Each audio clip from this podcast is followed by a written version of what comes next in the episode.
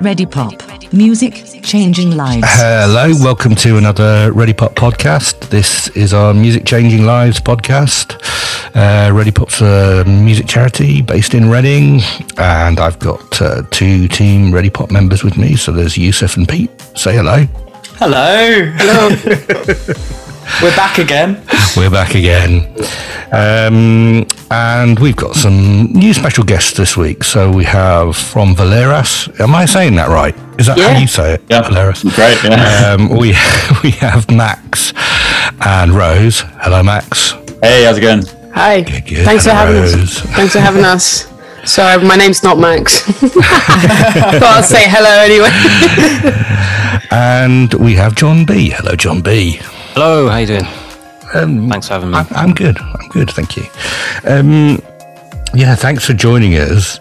Um, it's been we've been doing this podcast now for um, six months or so, I guess, um, and uh, it's interesting. We're beginning to sort of become a bit of a record of music makers around in and around Reading. It's Nice. it's becoming a bit of a document, um, which it just sort of started off as a as a kind of thing to keep us busy in lockdown and share some thoughts with the world. But it's That's um, pretty cool.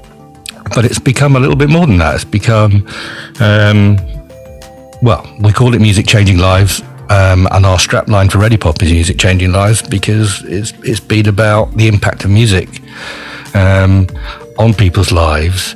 So, uh, and kind of before we start talking about that stuff, um, maybe for our for our listeners um, who, who who don't know your bios, um, be a, be a good idea to maybe get an idea of uh, of of what you do musically. And it's always a really hard question. Well, it can be for some people. I guess it's straightforward.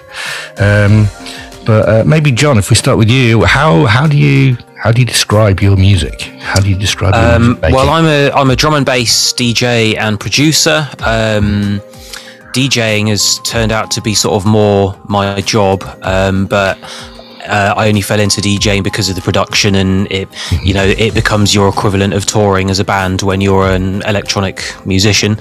Um, do drum and bass. Have done since I, I went to university. I managed to graduate despite getting into music while I was there, um, and I've been lucky enough to, you know, somehow manage to have a career in, in dance music for the last 20 years. Um, still sort of clinging on through the COVID situation everything, but um, I've got really into uh, live streaming, been doing a lot of stuff on Twitch, and um, that's worked out. It's something I'd wanted to do anyway, but um, this kind of pushed me into it, and um, it's actually been going really well. Uh, and sort of as a byproduct of that, I've learned a lot more about uh, video editing and graphic design and like live streaming technology and stuff. Despite the way it may look, struggling connecting on my Zoom earlier. um, but yeah, I think I have to add in here though, your live streams are a, a little bit, a, a little bit up there, mate. I mean, like basically, like in terms of like, it, it, I recommend everyone listening to go and check out one of John B's live streams. He, there, literally, there is nothing missing in terms of entertainment. Anything that you've probably ever seen in a mem or in a film is just mm-hmm. absolutely, you've absolutely gone A to mem, town. Pete. mem. Showing your age. I think I think Pete, you've just become a mem.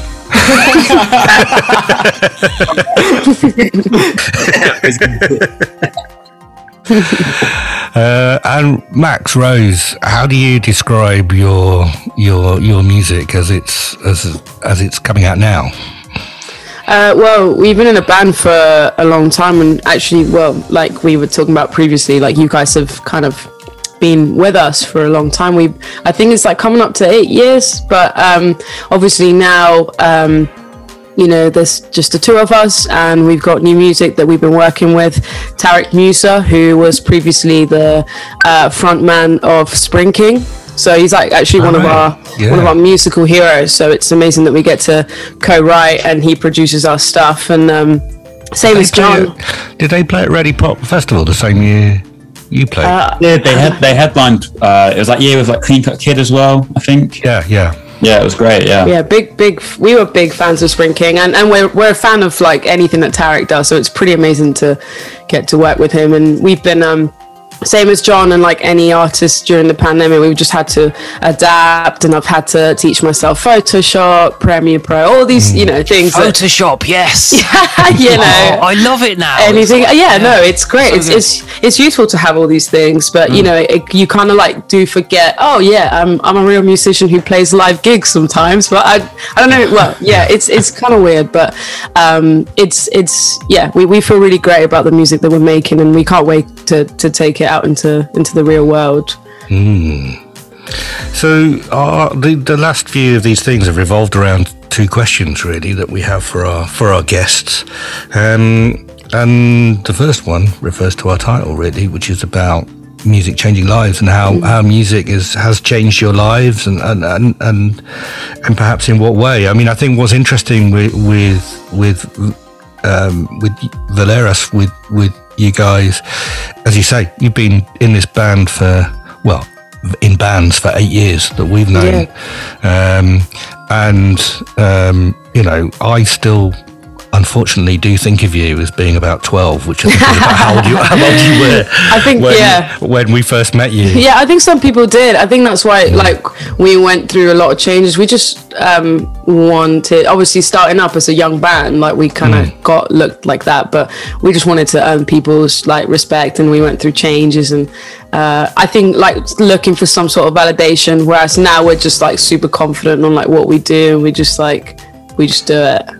Yeah, well, it, it, that's what I, f- uh, what I guess I was winding up to with my my my rambling preamble there was that whilst you're you're a young band, you've been doing it for a long time, and you've toured and you you know you've been all around Europe and played all huge festivals and stuff. So actually, you're in terms of Reading, you're probably one of the the kind of more established Reading based kind of rock bands. Well, I think it's like you say, like um, you know, the band's been going on for eight or so years, um, and it just works with me and Rose at the moment with uh, writing songs and how we work with Tarek Musa. Um, yeah, I, th- I think for now it's going to work as a duo, but you know that might change in a, in a few years' time, or it might not. Yeah, I think, but at the moment it's it's working really well, and the way we're writing at the moment now is it's been so easy and so quick, but. Um, the most happy with them songs, so yeah, it's really working.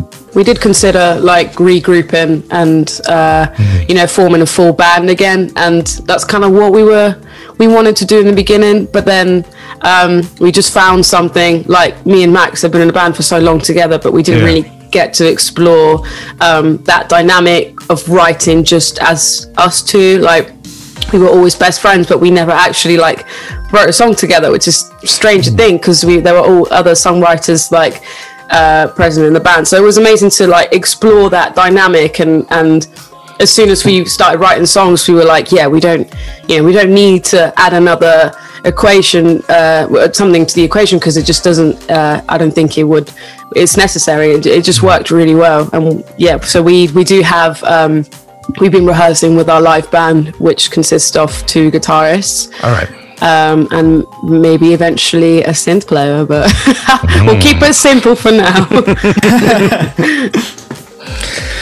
And John, has music was music always part of, of what you did, or was it a kind of a, a thing you fell into? Yeah, it's weird. I mean, because you say like, has music changed your life or anything? It's always been something I was into. I had piano lessons when I was a kid. Like my parents were really supportive, um, and definitely I wouldn't have had the initial leg up if it wasn't out f- uh, for like my parents' support when I was younger. Um, like my dad used to uh, look in the back of like free ads and things. How I got my first synths and drum machines and stuff. Like I was, I was too young to be able to afford any type of synth or drum. You know, when you're 18 Yeah. or whatever. Um, so he'd sort of look in loot and stuff like that and see, you know, I'd be like, oh, I really would love a, a synthesizer, please, you know, and he'd find somebody that was selling off a bunch of studio stuff, keep the one thing we needed, sell the other bits. Uh, so it would mean that it would be a very cheap drum machine rather than like full Yeah. price, whatever. Um, so I was always into it.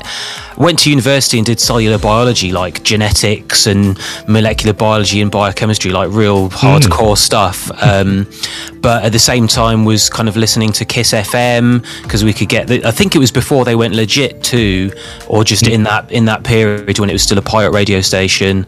Um, and was in because I was playing the piano when I was a kid.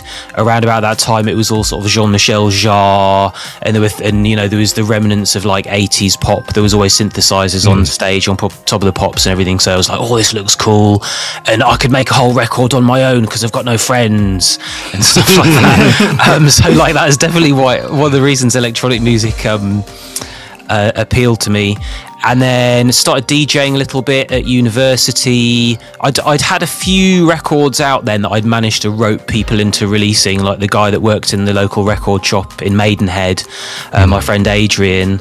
Um, and then uh, a friend of mine started the student radio station in Durham, so I just had to like learn to mix live on air, and it was a way of playing drum and bass to everyone at Durham who hadn't really heard of it.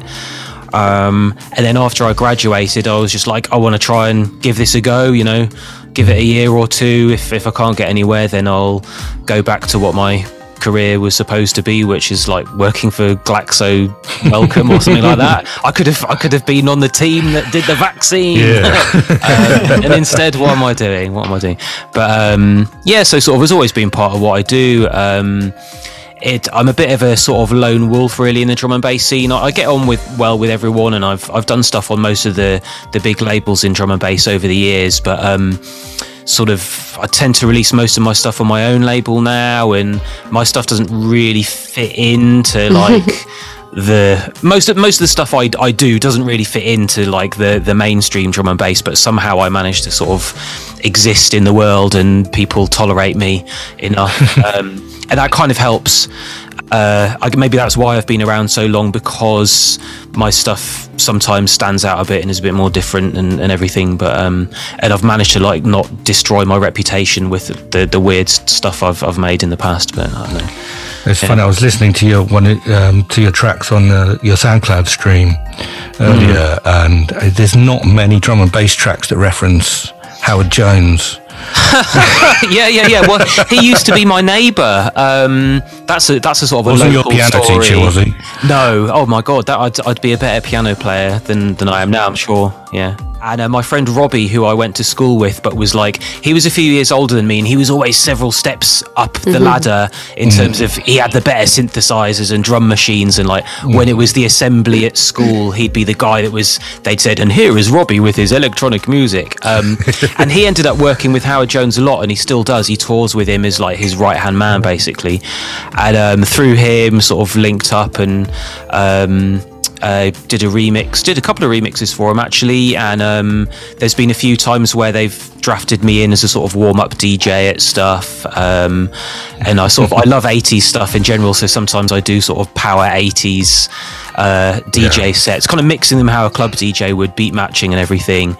Um, I did this mad thing, this 80s festival that they did at Pontins or somewhere in Bognor Regis recently. That was funny, but anyway, that's my Howard Jones story. Excellent. Um, for for the younger viewers and for their Valeras, Howard Jones was big in the eighties. He's still big now, man. He's still Yeah, yeah. writing new, Yeah. loads of really good new music, still touring, smashing it, like selling out stuff, like still pushing the boundaries of technology as well. Um, so one of the things we've been reflecting on is is the you know it's the pandemic and the last year and lockdown stuff and how that's affected affected your music making and, and how it's how it's changed things. I, I guess for for Valeras, you. Um, you know, in terms of you, working together, the pair of you, I suppose the pandemic's maybe helped that a little bit rather than having to feel the need to go out and, well, not feel the need to go out. You just couldn't go out and kick, I guess.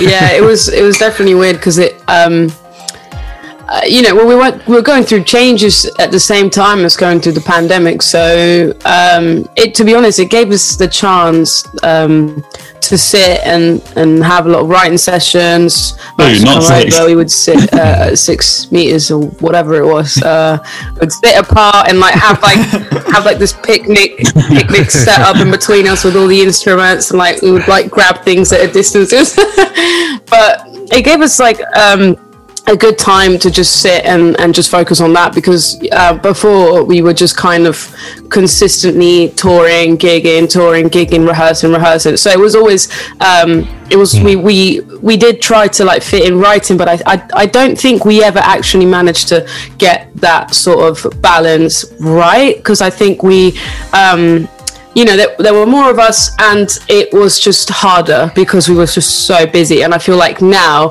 um, that would change because we have this new kind of formula where we like write. Um, obviously, because of the pandemic, we write from each other's home. We send each other stuff back and forth, including with Tarek. Um, and then once that's ready, we just go to Liverpool, record it, and then um, yeah, just like mm. do stuff. But um, yeah, I think I think it was interesting because uh, obviously when you're a musician you do gigs in order to like you know gain listeners and like gain exposure.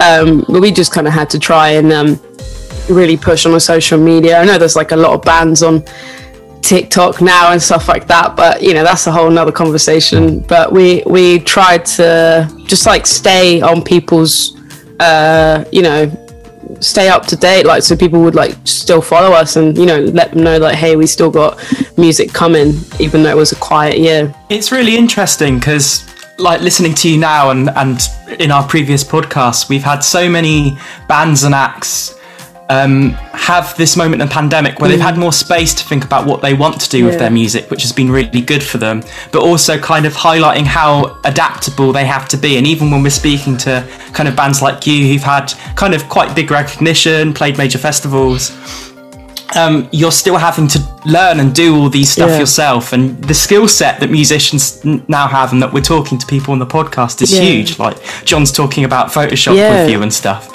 and it's like these are things that musicians being their own graphic designers and their own video editors and their own their own content makers it's it's a, it's a huge huge job and i don't think necessarily yeah. people realize how many bands and and also bigger bands and bigger acts are doing oh all oh my of this yeah, themselves. Absolutely, I was I, I think about this a, a lot actually, and I think about like the things that musicians are now like you say like now having to do like to adapt and to stay relevant and to you know keep promoting their music but like back in the day you just like release a tune play some gigs like at most yeah. take a photo and put it as your cover now it's yeah. now it's like oh my god race, it's like every it? everybody's got to know how to like create graphics create animations edit videos like to put on your content for your social media create themes and to be honest like i do love doing that stuff like i studied media in college um, so I, I have a bit of knowledge anyway and i like that. I like taking photos. We would do like home shoots and stuff and i, I love doing that stuff but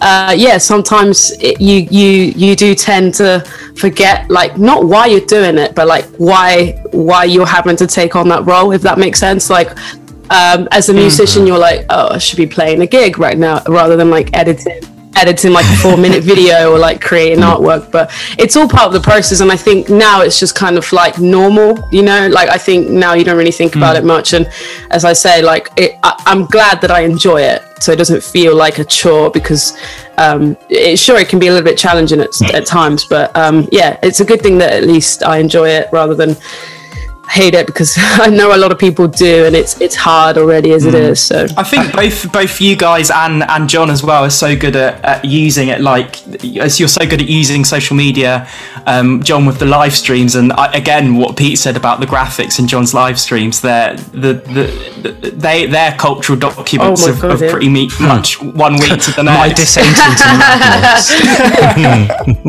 yeah, I know. Yeah, you got to say like some of the things that have ended up on on the visuals, I can't imagine me ever have doing, you know, feeling the need to create a live stream where I was writing the never ending story guy while playing 91 hardcore or something. But like talking about all the meat, the, the, us like becoming a one man band of everything. It's a, I don't want to get too much into like majors versus independents and, you know, huge artists versus people like us and all of that.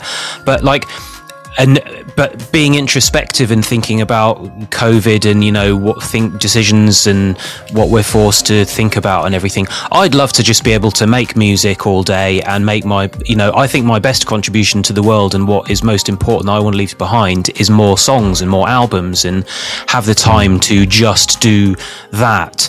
And um, I love all the extra stuff that goes with it, and it's great making the fun videos and making nice pictures for social media and everything.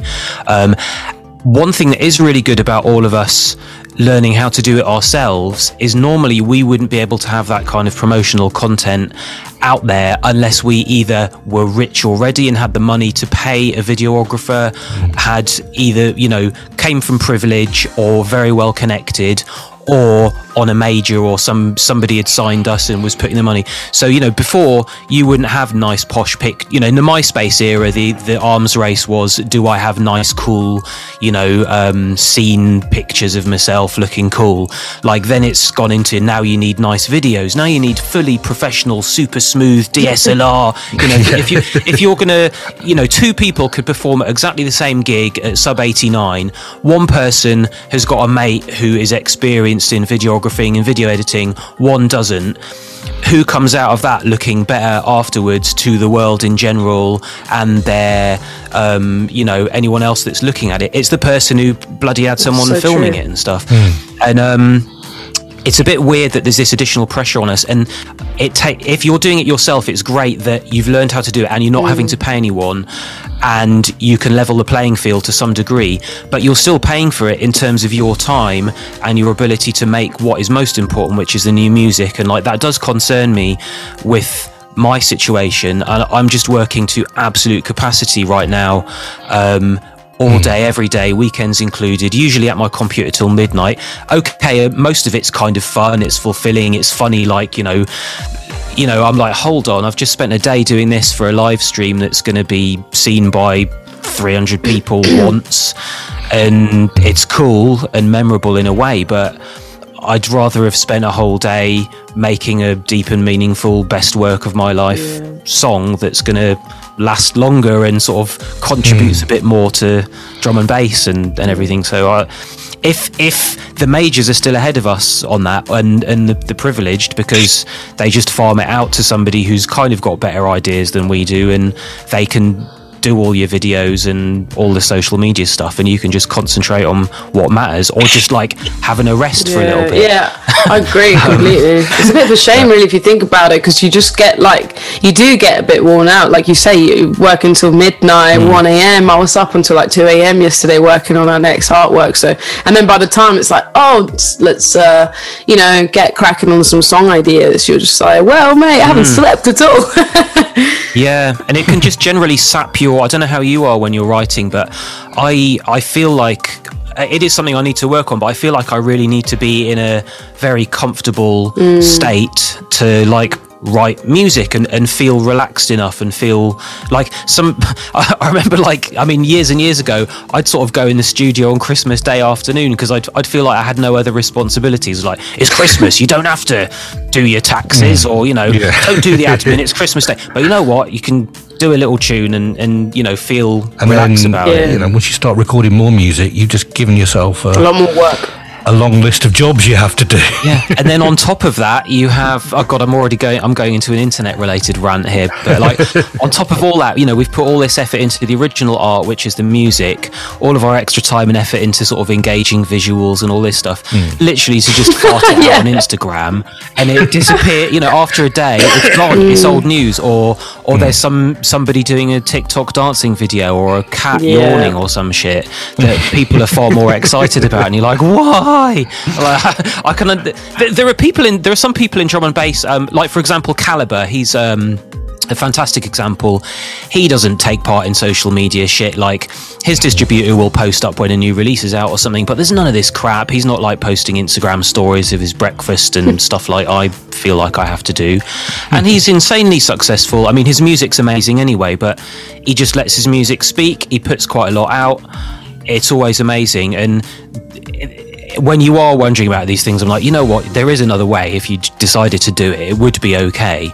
Um, but it's, See, I do think one. that like be, partly like I think the pandemic and like what it's taught musicians to do, like we're all having to adapt and like learn new skills. I think n- now going forward, I feel like that, that sadly or not, I don't know how people will, will feel about this, but I do feel like that's going to become the norm because if you think about it, like Yeah. I feel like every artists now coming into the industry um, who will want to make it, they will know, they will have to know how to do all Yeah. these skills. They have to because um, no labels, at least to our experience, what I've seen eh, with our band and what our friends' bands, any artist, like my girlfriend's a solo artist as well, like you have to know these skills because no label, no management are going to take Yeah. you on if you don't know how to do that. Back in the day, it was normal to just be able to write a song and be able to play it live. Now it's just like all these skills that like you have to have, and I think that's probably going to become like the normal going forward for new artists and and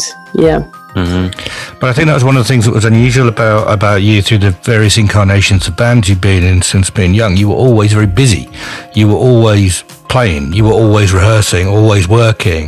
Um, and I, I would remark on it quite a lot that you were quite unusual as a, as a, as a group of young musicians in, a, in how busy you were and how it, it was almost like you were doing it as a job of work from the age of 14 or, or wherever you were, which most bands of that age are just messing around and being silly. And they might write the odd song every now and again and maybe do a gig to their mates twice a year or something. But you were like focused and on it.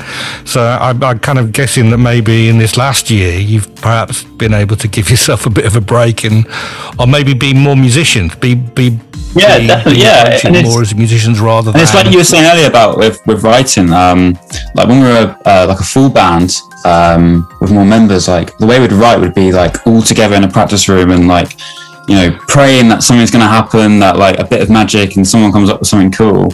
Um, and that's really hard to write. And it's like, um, you know, we were talking about being relaxed and being in a good space to write music. Like me and Rose are definitely not the sort of persons to just pick up a guitar and be like, right, I'm gonna write a song now, and this is, and this is gonna be it. It's it's definitely like you know our songs come from like moments and of you know being like, wow, this is a really exciting idea, and you know a few of them come together and that's really nice. But a lot of the time it's like I write a demo and send it to Rose, and Rose sends me a demo, and then we send it to Tarek and see what's going on. Um, so yeah, I think having no live music has allowed us to really focus on that and really focus on the writing aspect, which we've never really been able to properly do as a band. Um, so I think it's, it's been really beneficial. Yeah, I think you were spot on there because, um, Gavin, what you were saying about how we've managed, we've been able to approach it more like how musicians would. I mean, uh, obviously, what we were doing was great and it was really like fast speed and everything was just like go, go, go, go, gig, rehearse, Yeah, tour, exactly. Festival yeah. in Europe. Like, it was amazing. Like, honestly, I, I hope it comes back for us. But yeah, like, it actually, you know, we would get back from a European festival and be like, right, we need to write the next song.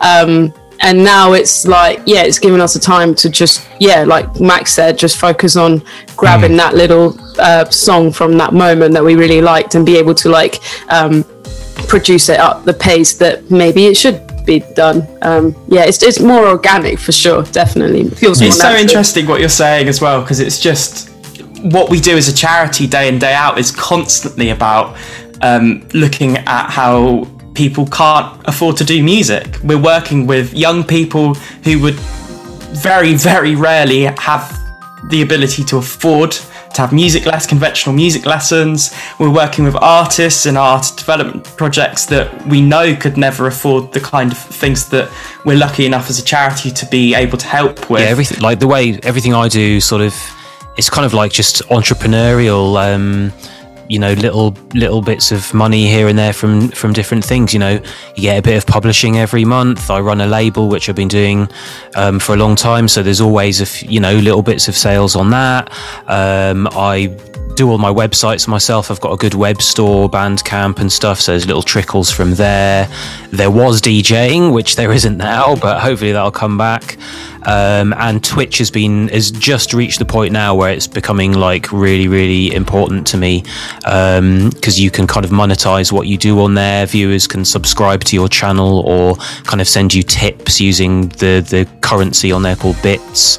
Um, and I've managed to get enough people in there watching me that are generous enough to like chuck me some bits and stuff like that. Um, but yeah, it's it's it's bloody hot, especially as like because back when I started, you know, you could earn your living from recorded music. It was it was fine, and especially like I kind of missed the boat on several of these waves. But um, uh, you know, when when drum and bass was kicking off you could you know release any old half decent tune and you could sell like 5000 copies on vinyl and like you know make 5 grand off it or something. And people were just churning them out like that and rolling in it. Like I, I kind of missed out on that really. I started my own label a bit too late and the sort of bigger tunes I had came a little bit after those waves but um I've seen a lot of changes, and um, you know, there's pros and cons to everything. What I do love, a lot of people grumble about streaming, but um, when I first started, the only way people could listen to your music was if they identified as like a DJ and would go and buy vinyl records.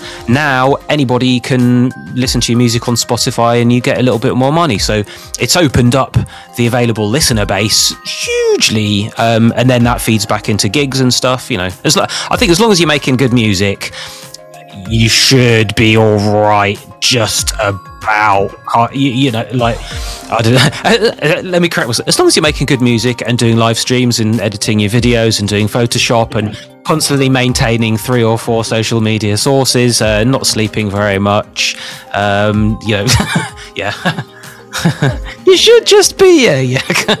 not in too much debt. Well, I guess we should actually listen to some of your music. So um, we're going to play Valerius. We're going to play your new single Rita. Uh, so let's have a listen to that.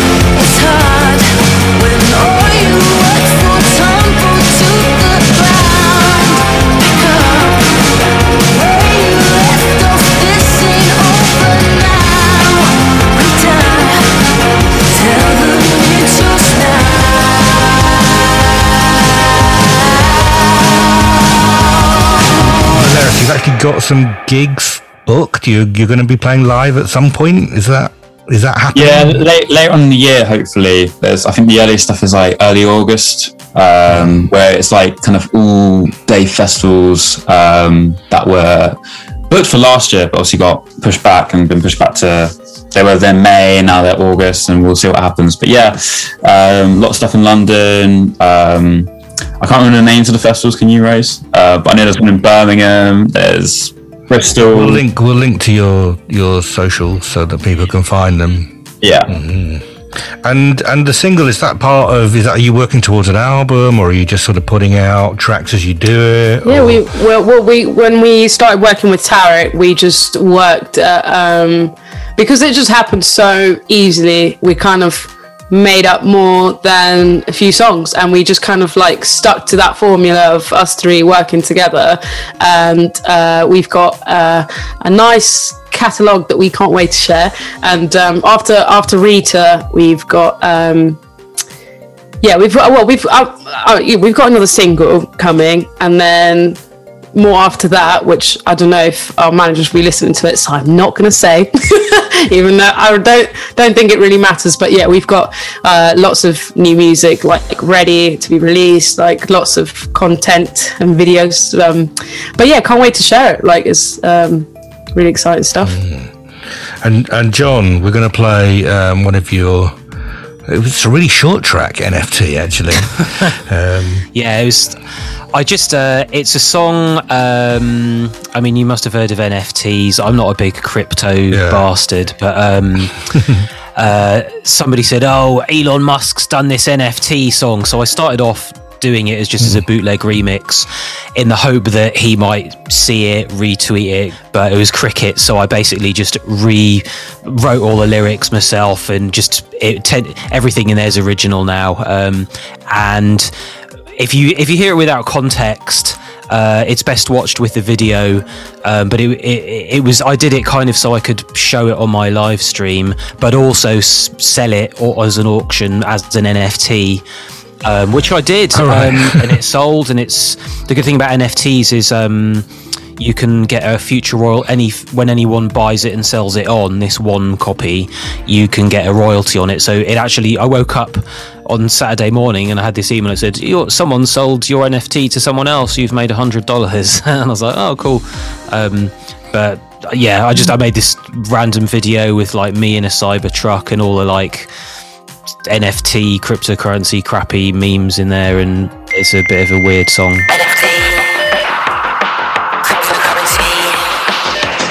No